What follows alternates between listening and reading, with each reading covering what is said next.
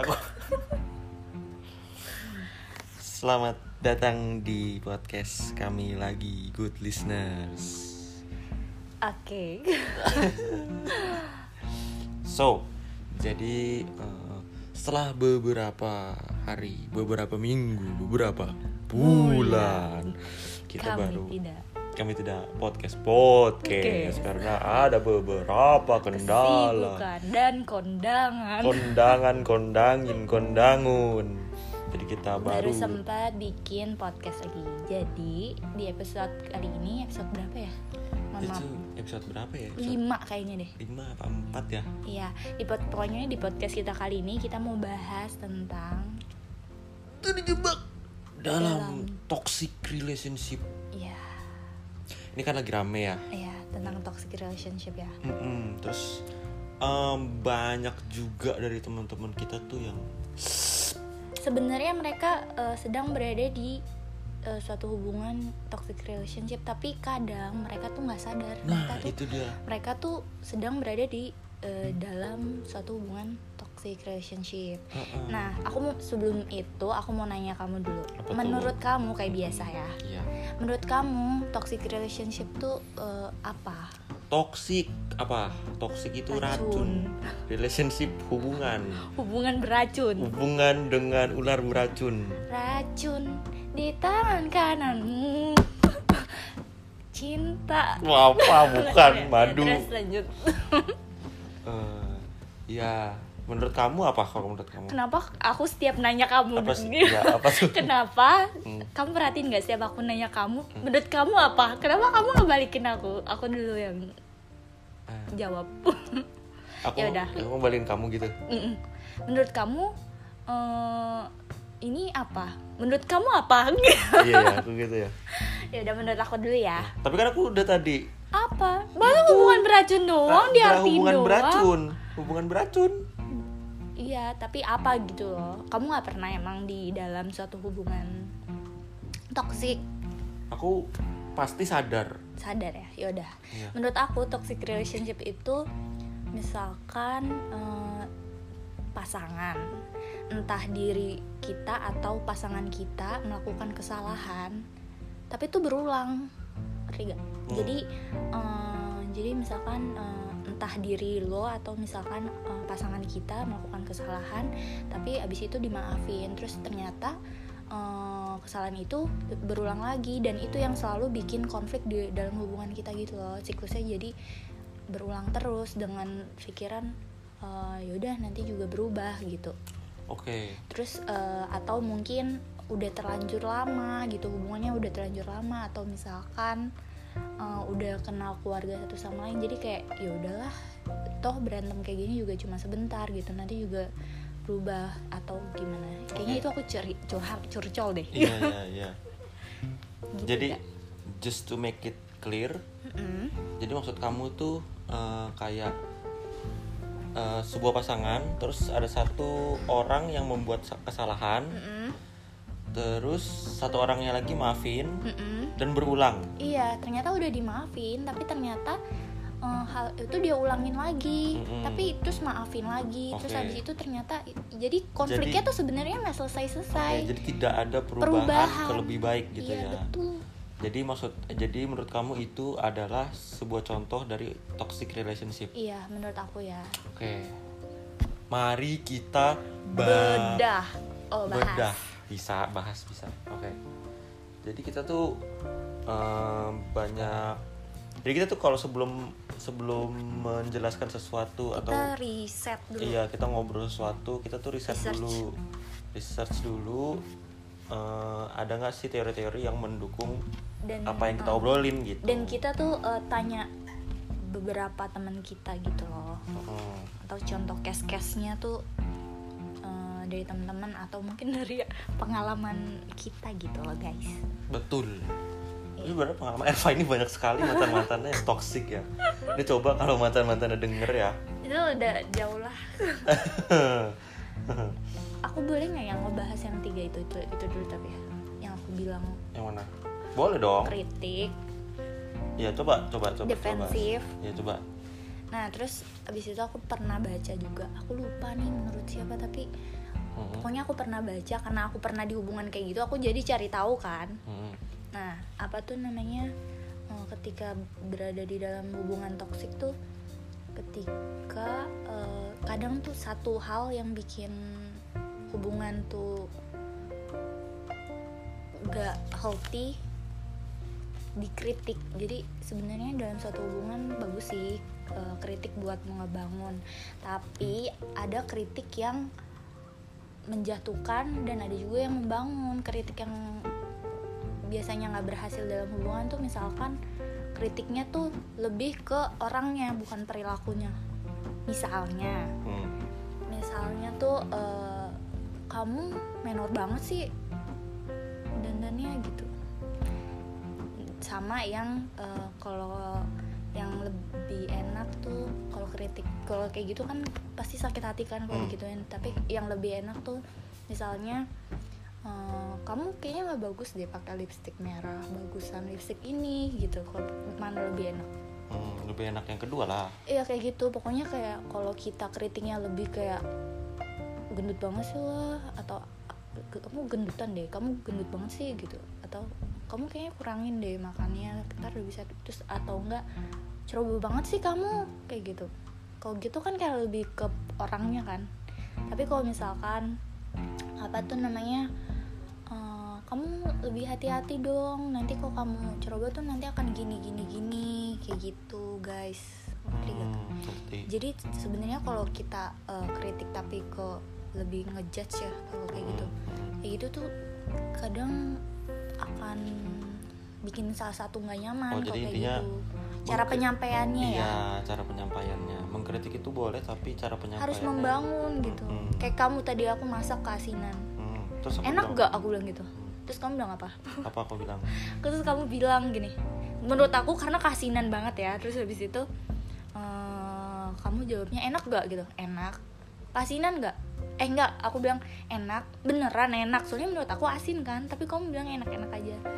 Terus kamu bilang akan lebih enak lagi kalau nggak terlalu asin kayak gitu kan oh aku bilang gitu kamu ya? bilang gitu jadi kan aku nggak ngerasa aku udah capek-capek terus dibilang kasinan kayak gitu kan pasti jadi kayak hmm, gitu unmood atau hmm, kasinan ya jadi insecure gitu ah udah besok aku mau masak kamu lagi masak deh. lagi deh Mhm. gitu iya aku pernah kayak gitu Iya. nah kalau kamu tuh penyampaiannya mungkin karena kamu udah ngerti kali ya apa emang begitu gitu. Ya udah ngerti memang. Eh enggak maksudnya ya ya kan aku kan sebagai manusia juga aku tahu mana yang menyakiti hati mana kata-kata yang nggak menyakiti hati gitu. Iya gitu.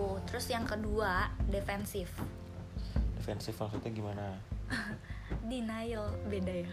Apa kata kamu defensif sama denial tuh beda gak denial itu termasuk dari defense. Hmm. defensif ada nih ya eh, di manusia itu kalau kita merujuk kepada teori psikoanalis manusia itu punya namanya defense mechanism. Iya. Defense mechanism itu mekanisme defensif. Nah defen- defense mechanism ini ada beberapa jenis. Aku lupa ada 7 atau 8 ya. Eh, ada 7 atau 8 jenis. Nah denial ini termasuk dari jenis defense mechanism gitu. Hmm. Jadi si denial ini salah satu dari eh, satu salah satu arti dari defensif gitu turunannya.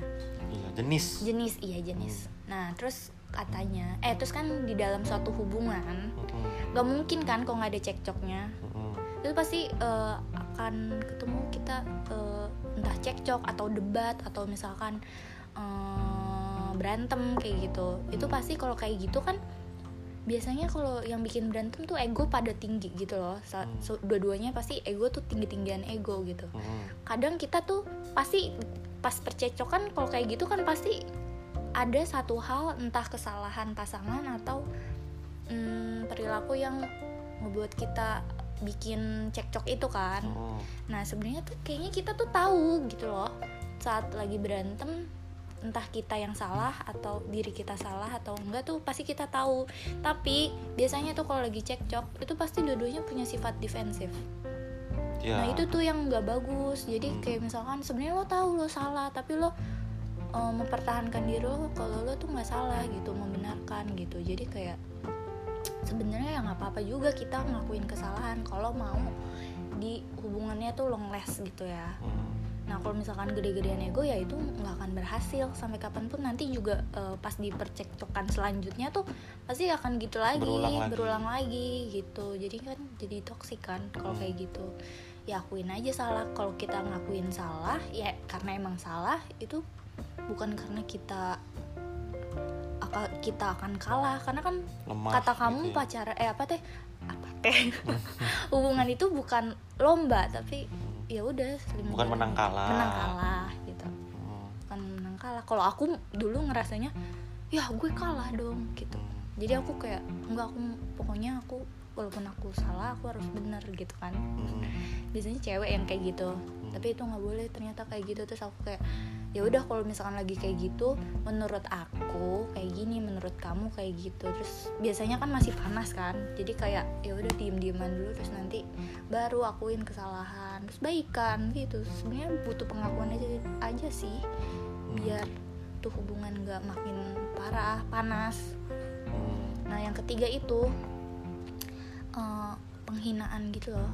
Penghinaan contohnya? Contohnya misalkan tentang karir, profesi atau tentang fisik kayak gitu. misalnya Pokoknya ini udah nggak boleh banget nih kalau salah satu pasangan udah saling eh, nggak sengaja sarkas misalkan sarkas tapi untuk ngejatohin pasangan itu tuh pasti udah pasti akan mati rasa atau sakit hati gitu Hmm. hubungan misalnya apa ya misalnya tuh penghinaan. Eh gaji lu kecil banget sih. Iya gaji kamu kecil banget sih. Itu doang apa tuh cari yang lebih ini gitu. Yang gajinya lebih gede dong atau Heeh, usaha kayak apa? Iya gitu.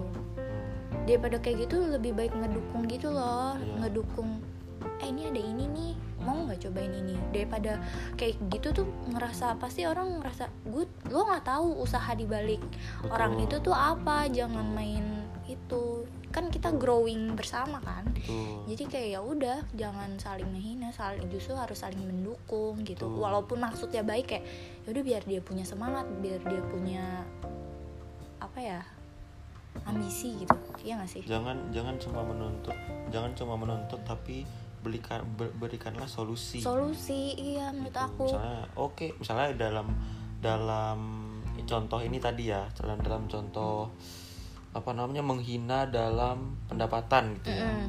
misalnya eh, s- laki-lakinya pendapatannya kurang terus eh, ceweknya merasa bahwa kayaknya kita mesti ada tambahan baru nih gitu kan.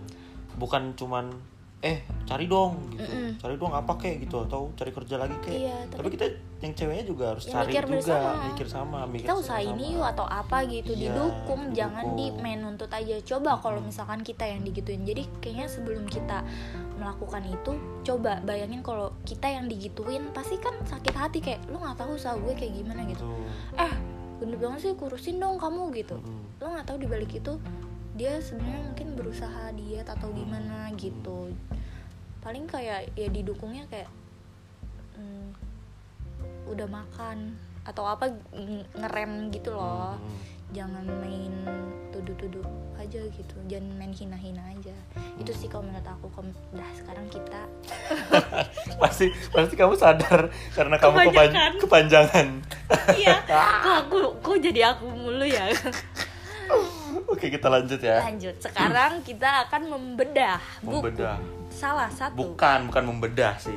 Kalau membedah kan kita ngasih Semua tahu ya? isinya apa gitu. Iya, iya. ini cuman ini Sumber. sumber. Jadi kita mau berbicara tentang terjebak dalam toxic relationship ini. Mm-hmm. selain tadi yang disampaikan sama Elva kita juga dapat contoh dari bukunya Ardi Muhammad judulnya What's So Wrong About Your Life yes Nah, di sini juga dia membahas to- toxic relationship. Jadi eh, kan tadi yang kita bahas pertama-tama itu banyak orang-orang yang nggak sadar kalau dia Iya. sudah ada di dalam sebuah hubungan yang toxic.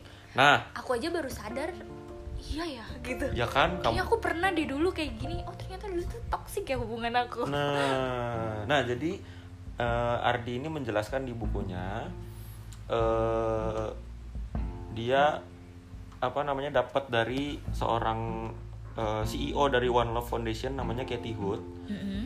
Nah, jadi si Katie Hood ini banyak mengatasi kekerasan dalam relationship. yes Nah, dia ini memberitahukan beberapa tanda-tanda. Tanda-tanda kalau kita itu berada di, di dalam, dalam suatu hubungan yang toxic toxic atau yang dia sebut itu unhealthy relationship. relationship Jadi sama aja ya unhealthy relationship sama toxic relationship itu Yes. sama. Uh-uh. Jadi sebuah hubungan itu harus sehat. Jadi ketika sebuah hubungan itu tidak sehat. sehat, ya eh, lebih itu baik toxic. iya toxic Gitu ya. uh-uh. Oke. Dan ini eh, berlaku ben- bentar. Oh, ini ya. berlaku sama semua jenis hubungan. Jadi nggak cuma pacaran aja atau Iya, uh-uh, uh-uh. em, apa suami istri aja. Jadi ini Keluarga pertemanan juga dan ya? keluarga juga. oh teman juga Temen juga. oh tuh kemarin ada yang request guys Ada yang request. toxic tapi pertemanan Pertemanan, nah ini mencakup ya Nah ini jadi dia eh, kasih tahu tanda-tandanya. Jadi satu itu eh, dia menjelaskan dari intensity. Jadi seberapa intens kalian berinteraksi dengan pasangan atau teman atau keluarga gitu ya. Nah eh, misalnya kalau misalkan sering intensitasnya, terus gimana perasaan kalian terhadap seringnya interaksi itu? Nyaman atau lelah? Gitu. lelah lagi Nah kan. kamu Jadi gini, kalau misalkan apa sama aku lelah? Oke, jadi oke jadi lo ngerasa lelah ya sama gue ya.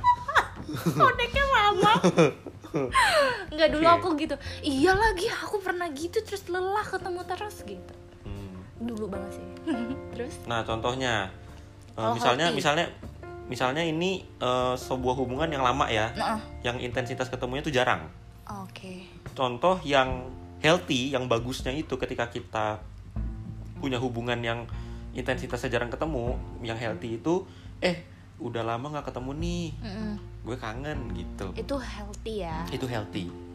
Nah, kayak gitu kan enak ya. Uh-uh. Jadi, ayo dong kapan kita ketemu deh gitu. kalau unhealthy-nya Nah, kalau unhealthy-nya itu contohnya seharian nggak ada kabar ke mana aja sih, gue nggak bisa nih diginiin. Nah, itu udah unhealthy. sumpah temen aku ada punya pacar kayak gitu Nah, coba ini temen kamu suruh denger podcast kita ini. itu tuh dia insecure nggak sih kalau kayak gitu insecure? Oh, maksudnya insecure gimana? Coba jelasin. iya kan kalau unhealthy lo nggak ada kabar mau ke mana aja sih kayak gitu kan itu lo nggak ngabarin gue ke mana ngapain aja gitu Bisa jadi dia bisa jadi bisa jadi ada bisa jadi ada takutan ketakutan. Mm-mm. Ketakutan kayak lo misalnya baik-baik aja sih nggak ngabarin gue gue Iya, soalnya di sini lagi ngapain nungguin lu lo sama gitu. siapa gitu. Dan lu di- sama iya. pacar baru, lu Mm-mm. sama atau apa Oh, oh. anjir gue pernah lagi kayak gitu ini ya Elva ini ya mantan-mantannya tuh coba tolong didengerin ini. Dan bongkar dong kayak gitu Oke. ya Itu contoh pertama ya. Iya. Jadi dilihat dari intensitas kalau misalkan healthy udah lama nggak ketemu gue kangen gitu. itu kan lebih enak ya Hmm, kalau penyampaiannya kalau unhealthy seharian nggak ada kabar ke mana aja sih jadi negatif oh iya iya gitu. iya, iya. Oke, yang kedua isolation. Mm-mm. Nah, isolation isol, eh, isolation isolation isolation ini maksudnya adalah eh, jadi ketika kita mulai merasa nggak bebas gitu. lepas ya terus Nah, jadi di dalam suatu hubungan kalau kita sudah merasa tidak bebas atau terkekang, itu kan nggak enak, nggak kan? Mm-mm. Nah. benar-benar Contohnya nih ya, eh, kalau misalkan healthy, Mm-mm. itu kita bisa menghasilkan waktu dengan eh menghabiskan waktu dengan orang lain tanpa merasa bersalah. Contohnya nih kita, misalkan eh, kita punya pacar tapi Mm-mm. kita ngumpul sama temen ada kita nggak akan merasa bersalah Mm-mm, tapi betul. unhealthy tuh Nah, unhealthy-nya kita merasa bersalah. pernah lagi aku gitu Nah, Elva lagi guys, jadi kayak aku Elva lagi. kalau aku nggak bales pasti marah gitu Iya. aku sedangkan aku tuh kalau misalkan ketemu sama mungkin semua orang juga ya Hmm. misalkan kita kalau ketemu sama teman-teman kan pasti quality time dong Iya. jarang megang hp gitu. Betul.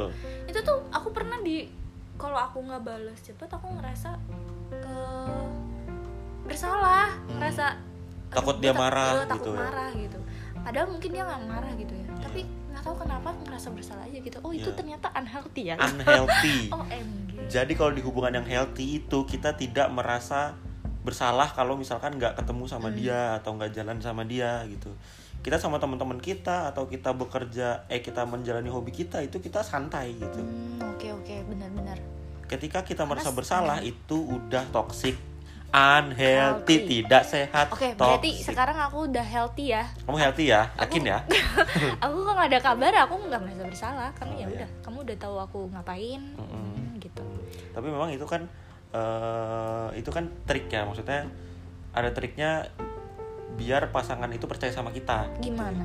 Ya kita ngom kita ngomong lah oh maksudnya aku hari ini mau ke sini ke sini Hmm, sini ya hmm, gitu. hmm, misalnya aku hari ini mau nongkrong ya di sini gitu. Eh, terus untungnya sama gitu kita kalau lagi quality time sama temen atau jarang megang HP Hmm. gitu. Jadi ya udah take your time gitu. Take your time gitu. karena kan walaupun kita masih kita di pertemanan juga bisa loh kayak gitu. Iyalah jelas. Ba- bahkan keluarga juga bisa kayak keluarga gitu. bisa gitu Iya. ngerasa bersalah gitu kalau gue Iya. ngabarin atau apa gitu. Nah tuh kan itu aku lagi. Apa kalau kamu? Akhirnya kamu pernah Iya, merasakan. iya, keluarga sih aku dulu. Oke. dulu ya tapi ya. Mm-mm, dulu zaman zaman iya zaman zaman SMP lah. Mm-mm. itu aku merasa bersalah aku merasa takut kalau aku eh, apa namanya misalnya di luar di luar rumah eh, sampai lewat dari maghrib gitu aku oh sama takut. aku juga. Iya aku merasa karena takut, udah dipatokin ja- pulang sebelum jam segini gitu. Hmm, tapi itu aku nggak tahu ya itu sebenarnya sih itu kan hubungan orang tua dengan anak kan. Jadi kalau misalkan orang tuanya Wajar khawatir ya, wajar. ya wajar. lah Hmm. gitu. Eh, orang tuanya khawatir anaknya kok jam segini belum pulang kan pasti khawatir. Itu ya wajar. tapi kamu sampai sekarang nggak kalau keluar sampai maghrib aku merasa gimana gitu. Sekarang sih aku enggak aku sekarang gitu karena aku dipatokin sama ayahku tuh jam 9 udah harus di rumah. Jadi kalau misalkan aku ma- setelah jam 9 belum di rumah aku tuh kayak apa ya? Nggak nyaman nggak gitu ya. nyaman kayak Pengen aku nggak biasa cepet pulang gitu. Iya, gitu. aku nggak biasa keluar malam. Jadi kayak walaupun sekarang mungkin udah bebas gitu ya. Tapi walaupun udah nggak ada tapi aku jadi kayak karena kebiasaannya itu. Jadi kayak ya udah deh eh nggak tahu gelisah aja kalau nggak di rumah. Gelisah ya? Heeh, jadi ya udah pokoknya aku harus di rumah sebelum jam 9 tapi mungkin kalau kalau orang tua tuh beda ya parenting gitu ya. Iya Kita- iya sih. iya kita juga itu kan nggak toksik sih jatuhnya perhatian Iya. aja gitu. Heeh. Nah, aku jadi risau kalau kok mama aku nggak nyariin aku ya? kan kayak temen-temen aku di gue ditelepon mama gue nih. Misalkan aku lagi staycation ditelepon mama gue di video call atau apa gitu terus aku kok mama aku nggak risau ya aku keluar sama ini? Kok aku nggak di eh, teh kapan pulang gitu? Misalkan biasanya digituin terus nggak digituin. Mak kok aku nggak na- mama kok nggak nanya aku sih? Aku pulang jam berapa? Kayak gitu aku jadi kayak biasanya digituin kok gue dilepas ya sekarang gitu? Jadi kayak gitu. Oke itu sebenarnya nggak toksik sih itu karena emang orang tua care aja gitu loh Iya. sama anaknya. Oke lanjut yang Lanjut, ketiga. ya, lanjut, itu guys. extreme jealousy cemburu berlebih. Cemburu buta. Cemburu buta. Misalnya? Contoh nih ya eh, di dalam suatu hubungan di sa- dalam suatu relationship itu cemburu itu sebenarnya wajar. Ya kan? Ya kita Wajar ya, cemburu ya, wajar sayang lah. Dong. Ya, kalau kita sayang kan kalau kita jealous ya wajar Iya. gitu yang nah yang nggak wajar. wajar itu adalah cemburu berlebih atau cemburu buta atau blind jealousy si buta dari gua hantu misalnya The blind man from the ghost cave. cemburu. Jadi contohnya itu eh misalnya itu cemburu yang berangkat dari asumsi. Ngerti nggak? Cemburu yang terjadi karena pikiran-pikiran sendiri. Oh padahal Padahal belum tentu belum terjadi. kayak aku ya Ya. suka gitu Ini aku pakai kamu sadar nggak aku pakai tekanan? Aku pakai suka tekanan. gitu ya? Iya. kamu ini ya sama dia Iya. kamu ini kan kamu ini kan padahal belum tentu ya Iya. Ada unsur posesif aku enggak dan ketidakpercayaan tanpa sebab. Aku aku sebenarnya percaya cuma Iya. kamu tuh nyindir aku kan karena penekanan aku percaya cuma biar drama aja Oh, biar Hubungan drama aja. nggak seru kok nggak ada dramanya Kamu guys. mau ada bumbu-bumbu sedikit iya gitu ya. betul Ibarat mah kalau kalau masakan ya ada royco royco sedikit lah Terus ya. seneng bikin kamu kayak pusing gitu loh jadi kayak haha dia pusing haha syukurin fetis kamu nah itu tapi eh, kalau kita berdua kan nggak ada kayak diikuti dengan ancaman gitu kan misalnya oh. Awas ya kamu ya kalau misalkan ketemu sama dia ketemu kita sama putus. dia ya kita putus ya. Atau eh, awas ya kamu kalau ketemu sama dia aku bakalan bakalan bundir. bundir.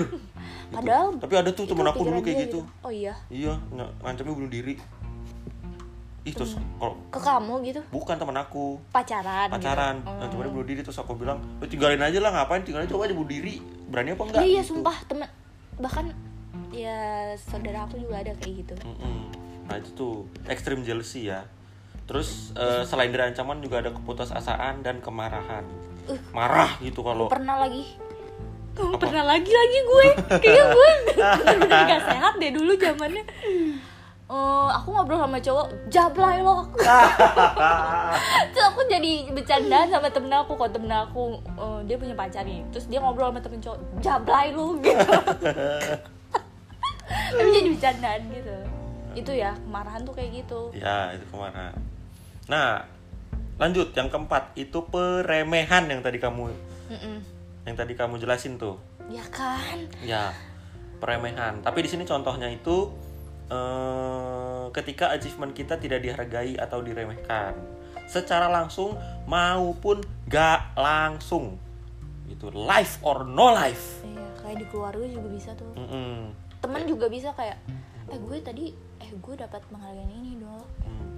ya lah paling lo eh, oh enggak aku pernah juga eh, ngasih dia apa lo biar eh, sampai dijadiin ini eh Iya. diangkat jadi ini itu gitu. kan ngeremehin kan maksudnya? Iya kayak emang bukan ini kan kemampuan Karena gue. skill gue. skill gue gue skillful kali. Iya bukan karena gue ngasih atau nyogok. Yes.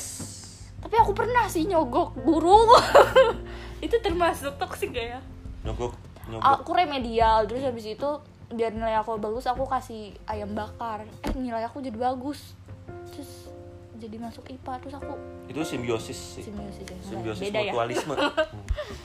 Atau nggak tahu Oke. Nah, di sini contohnya kalau di buku ini bukunya Ardi, itu contohnya kayak ngomong bisa apa sih lo tanpa gue? Lo tuh lo tuh kalau kalau putus sama gue lu nggak bisa ngapa-ngapain. oh MG aku juga pernah. Semua aku pernah juga kayak gitu Ini kayaknya buku ini tercipta untuk Kak Ardi lu uh, sumbernya aku ya kayaknya aku semua deh ya ya ya. Gila, aku ya. toxic banget berarti ya dulu ya Eh, kamu tuh kayak misalkan minta putus lo tuh nggak bisa apa-apa tanpa gue tapi secara nggak sadar dia tuh menciptakan aku yang nggak bisa jadi nggak bisa apa-apa Ya kan, kamu jadi suges emang iya ya, gue iya juga. iya aku itu gitu Bener-bener toxic apalagi aku banget. kan orangnya Iya. eh, iya iya gitu kayak misalkan eh, dia yang menciptakan gitu Iya. misalkan gue ke mana-mana dianterin dianterin. Padahal kita nggak minta tapi ya udah dia mau nemenin aja sampai misalkan mau ketemu teman atau mau ke mana itu pasti dianterin atau diintilin gitu.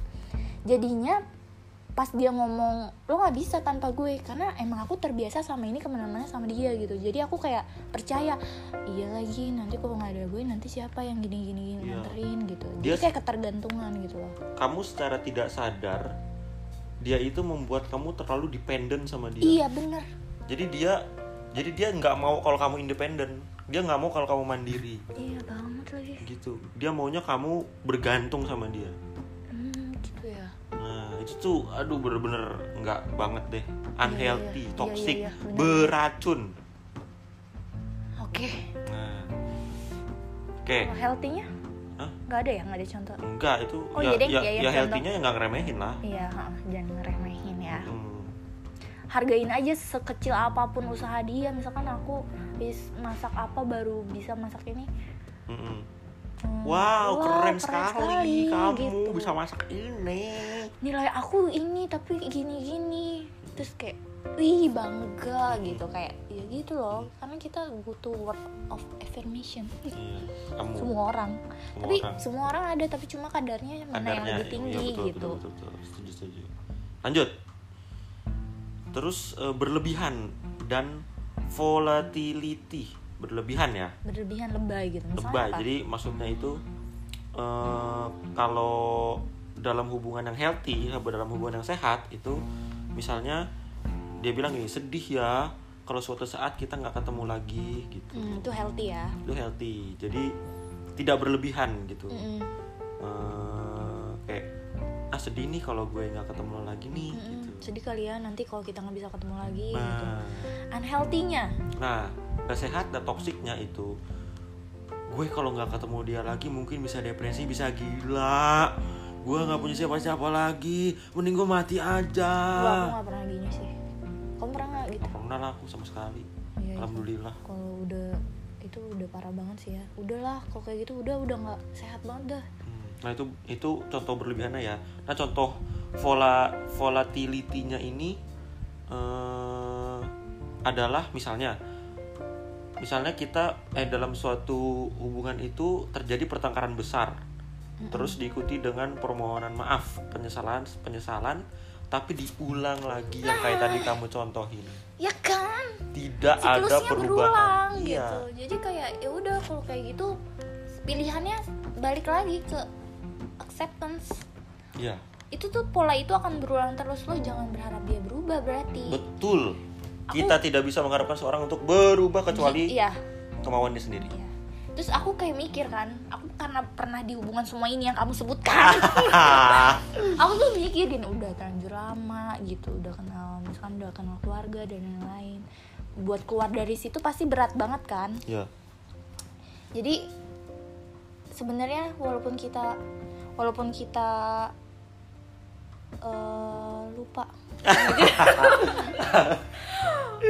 walaupun kita susah keluar dari itu Iya. kita tuh pasti ada titik capek walaupun dengerin beribu pendapat temen atau apa kalau kitanya nggak mau akan bebel gitu sampai kita capek sendiri Hmm. cara keluarnya gimana menurut kamu Cara keluar dari toxic relationship.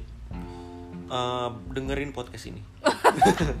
dengerin podcast ini, terus eh, resapi baik-baik apakah gue sedang berada di Tanda- hubungan toxic relationship berdasarkan tanda-tanda yang kita sebutin tadi. iya Kalau memang ada satu aja, kayak gitu berarti itu udah itu udah hubungan kalian Ah. itu toxic. diomongin dulu tapi kok nggak ada jalan keluar ya udah Iya. Tapi kalau kalau menurut aku sih mendingan udahin aja deh. Iya, aku gitu. Aku keluarnya ini eh, dia nggak akan berubah. Hmm. Aku ribu beribuan kali ngasih nggak lebay. Berkali-kali aku ngasih kesempatan tapi dia kayak gitu lagi. Jadi aku dulu pikirannya nanti nikah juga berubah gitu. Tapi terus aku gini, enggak Elva, ini dia nggak akan berubah. Ini lo mau terima dia kayak gini apa enggak? Bahkan mungkin nanti nikah bisa lebih parah. Betul. Berubah tuh syukur. Tapi kalau nggak berubah ya itu lo mau terima apa enggak gitu. Jadi aku maaf aku nggak bisa terima walaupun aku udah lama hubungannya tapi daripada aku mentalnya Hmm. jadi down Drop. dia drop banget kan jadi ya udah walaupun berat aku kayak ngekat hubungannya aja gitu Hmm. ternyata percaya deh guys kalau kalian putus dari hubungan yang toxic itu tuh lega banget sumpah aku tuh jadi kayak oh aku bisa sama temen bebas ke sini terus Asli asli. eh, apa tuh namanya walaupun dia bilang nggak bisa apa-apa tapi lo jadi explore jadi oh ternyata gue bisa kok ini jadi bangga gitu loh oh gue bisa kok sendiri oh gue bisa kok ngelakuin ini sendiri gitu guys jadi jangan pernah bergantung sama pasangan kita gitu Yes. walaupun udah nikah pun kita harus tetap Yes. mandiri, gitu betul. jangan bergantung Betul.